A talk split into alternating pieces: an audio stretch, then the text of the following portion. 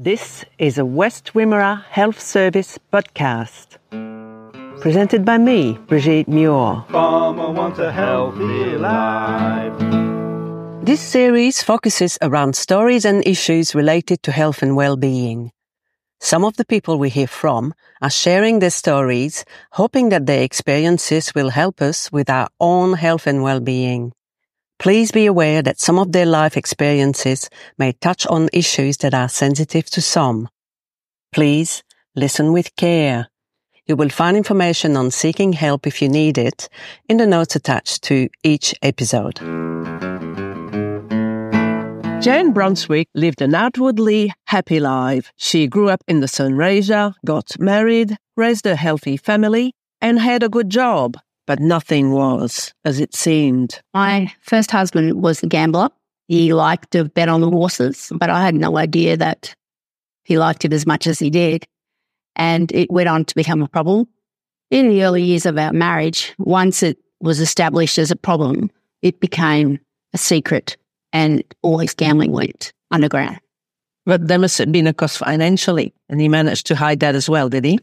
Yes, definitely. Things like bank loans that you didn't know, phone calls with people that you didn't know. I guess living up that way too, there was a lot of cash around and being in a grape growing area. So it was easy to hide it as well, but it was never hidden forever. When did you first become aware of the problem? Well, in our early days, when we had a trouble with banks, that was probably the main scare. Um, but there was also little things like you, you, didn't have money, or you know, you get paid Wednesday, and by Friday he was asking for a loan, sort of thing, or just didn't have enough money as he should have. So in the early days, that was an alarm bell. You were working as well, weren't you? Yes, I was a school teacher, and I was working full time. And I did over the years work full time for a long time. By the time I retired, I'd clocked up 36 years full time in the classroom. Were you supporting the family? Yes, definitely. And when we moved to central Victoria, sort of mid 90s, uh, even more so because his gambling went off the rails. Uh, there were periods of time where he did, just didn't have an income at all. How did that affect the children? I mean, not just the lack of money, but the atmosphere in the house and everything else. We were walking in eggshells a lot of the time. It, it did affect my kids, even though today, if you ask them, like back in the day where I was having some professional counselling and I said, this is available for you too, oh no, we're all right. But it did. And they were very open to the mood swings of their father and the big knee jerk reactions from their mother. They knew when to get out of it themselves. When the going got tough, they could just remove themselves from the situation. Uh-huh. Yeah, they they dealt with a lot. And even today, it's still the elephant in the room. We all dance around it. Really, it's it's not not something that's openly spoken about.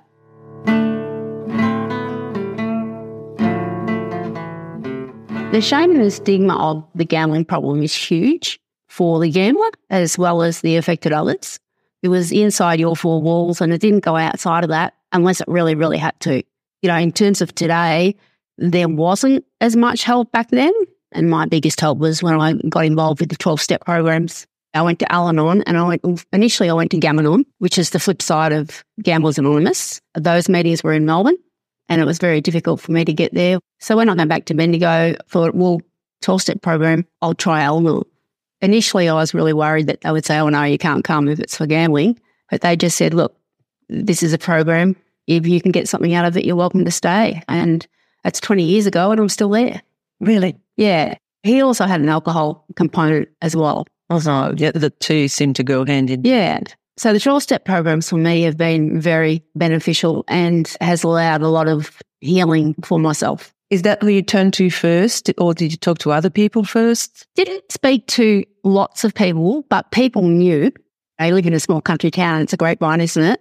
And often I was the last to know. How did the gamble happen in those days? The gambling was uh, racehorses. So it was, uh, it was before the online gambling. Thank goodness for me poker machines too, but that wasn't the number one. resources was. So when people around you know, it's hard to put up with, isn't it? You were mentioning shame and yeah, yes.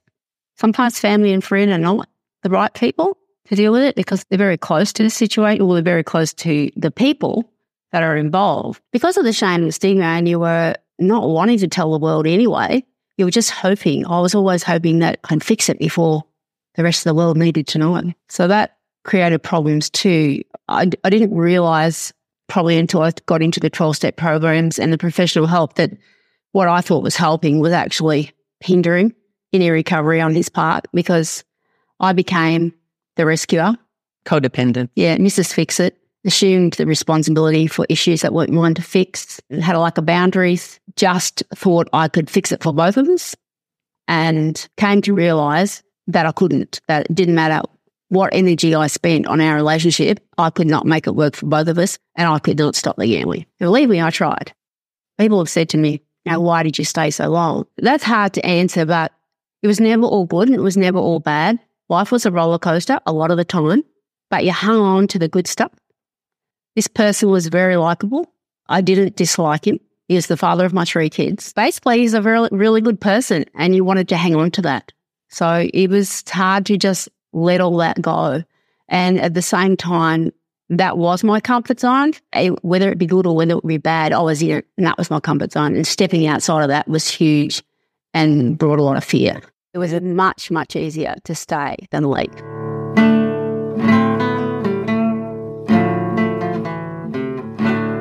You're talking about you trying to change the situation. What about you, ex-husband? Did he actually try to change as well? Yes, he did. Yes, sought help from Gamblers Anonymous and he had some professional counselling. He went to some AA meetings, but he openly came out and said to me, I will never stop the drinking. I just won't. So he made that pretty clear.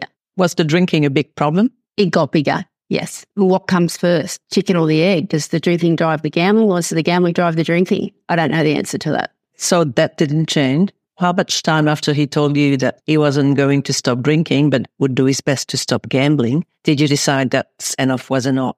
Well, that was in the latter part of our relationship, I guess. We'd had some temporary splits, but we'd always got back together.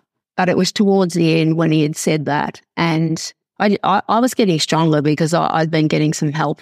I was seeing things through rose colored glasses a lot too. I was seeing things the way I wanted them to be, not how they actually were. So when I stripped back my own denial and had a look at how things really were, I started to see the big picture. And the big picture was if nothing changes, nothing changes.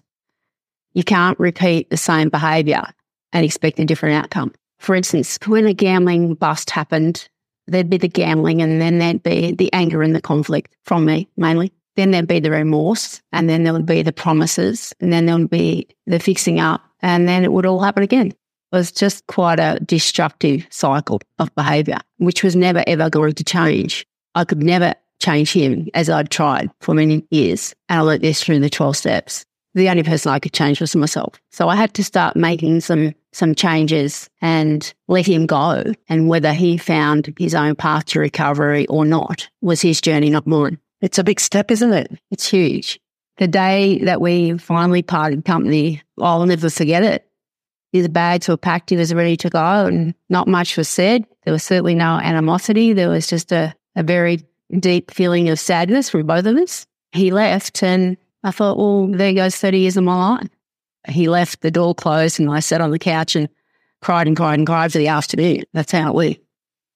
For too many years, I ignored my gut feeling, and this time I got it right. My gut feeling said this is right, even though I was in a world of pain. And then the next 12 months was pretty ordinary. I was living by myself and the kids were sort of young adults by then and they were coming and going.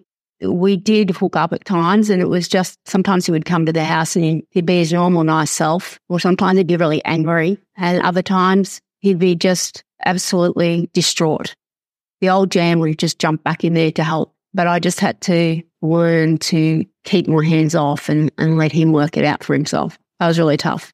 Do you still see him? Well, weddings and funerals, yes. Family events, but otherwise no. And the children, I suppose, still see their father? Yes, yes, they do. I don't really know how much contact they have with him because that's not really my business anymore. They do have a relationship with their dad, and I think that's great, but I, I don't go asking questions.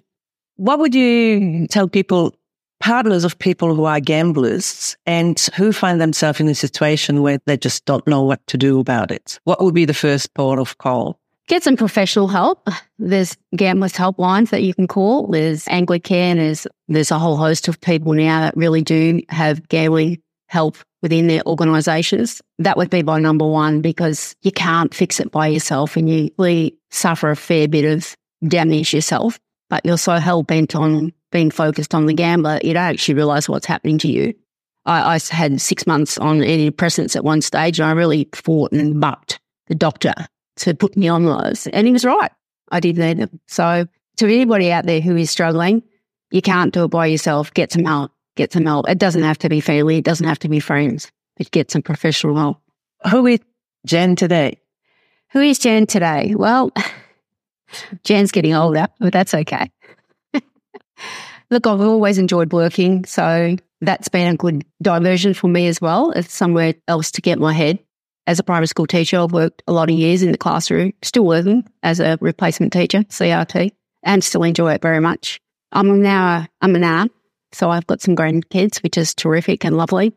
I'm also a person who's giving back to this world of gambling. So I'm a Respin speaker and I'm part of a group that there are three other people like myself who are affected others and, and the rest of the group are recovering gamblers, people who haven't gambled for, for some time. And we just get out in the community and do public speaking and share our own personal stories. And I've done quite a bit of that now over a couple of years. A lot were on Zoom, of course, during COVID. More recently, they are face to face. Last year, I was in Ballarat and I did a program for the Sons and Daughters of the West, the AFL. And I spoke about the gambling. And at each session, I had someone come up to me and say, Oh, I've got a friend who, or I've got a friend who, or it, it's me. So to me, that's really good. In me, for a long time, that the lifestyle you're living is not normal. This is not how other people live. Are you sure this is the way you want to live? I only acted when I was ready. Just because someone plants a seed doesn't mean you act on it straight away but you do act when you're ready. So for me to get out there now and share my story, I just plant the seed and I inform the community on gambling harm and we're trying to raise the awareness and really blow the shame and stigma right out of the water because it's huge. It's it's enough to stop people getting help in the first place. It doesn't matter what your job is, how much money you earn, no one is protected. Often you'll hear people who do go on to have gambling problems say that, you know, it started in the most insidious way. I had somebody who had never gambled anything and had to put their car into the workshop for a couple of hours. And her friend said, Oh, let's just slip over to the club and have a coffee and play the pokies. That's how it started. Wow. Anything else you would like to share with um, listeners? Just really that it's really out there in our community and you know, mental health such a big thing these days. And gambling is the, the silent one when it comes to addiction. If you've had too much alcohol or affected by drugs, you'll see that physically. You won't see it in a gambler, but there will be other signs. With the gambling often goes other mental health conditions. The person with the mental health condition will be wanting to keep that gambling to themselves for as long as possible. That's what they'll disclose last. Some of my experiences and being in the 12 step program and having spoken to some recovering gamblers and listened to their recovery stories and it's quite inspiring. It's very powerful. So yeah, I have a lot of time for people who are who are willing to share their recovery stories. It's very precious for all of us. Yes. Anything else? No, I don't think so. Um, just to, you know, if my chatting can help anyone, then that makes me happy. And uh, just to finish with the peer connection that I've now just got involved with, I just have uh, some clients who, who ring regularly. They are like me, affected by someone else's gambling. And it's just nice for them to have an ear. I, I don't counsel, I listen because often these people are like me, have kept it in the cupboard forever.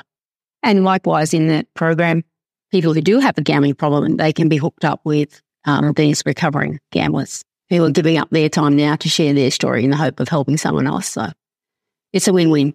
And the world works on volunteering, I think, and people sharing their experiences, which is what this series is all about. So thank you so much, Jan, for sharing your life experience with us and your time as well. Thank you. Appreciate. Lovely. That was Jan Brunswick, former wife of a gambler, now speaker and mentor with Respin, a statewide service funded by the Victorian Responsible Gambling Foundation. You will find, as always, contact numbers and details in the notes attached to this episode. And while you're at it, please give us a star rating. We'd also love to hear your comments and suggestions. Our Facebook and Twitter details are in the notes. Until next, have a healthy life, won't you? Farmer wants a healthy life.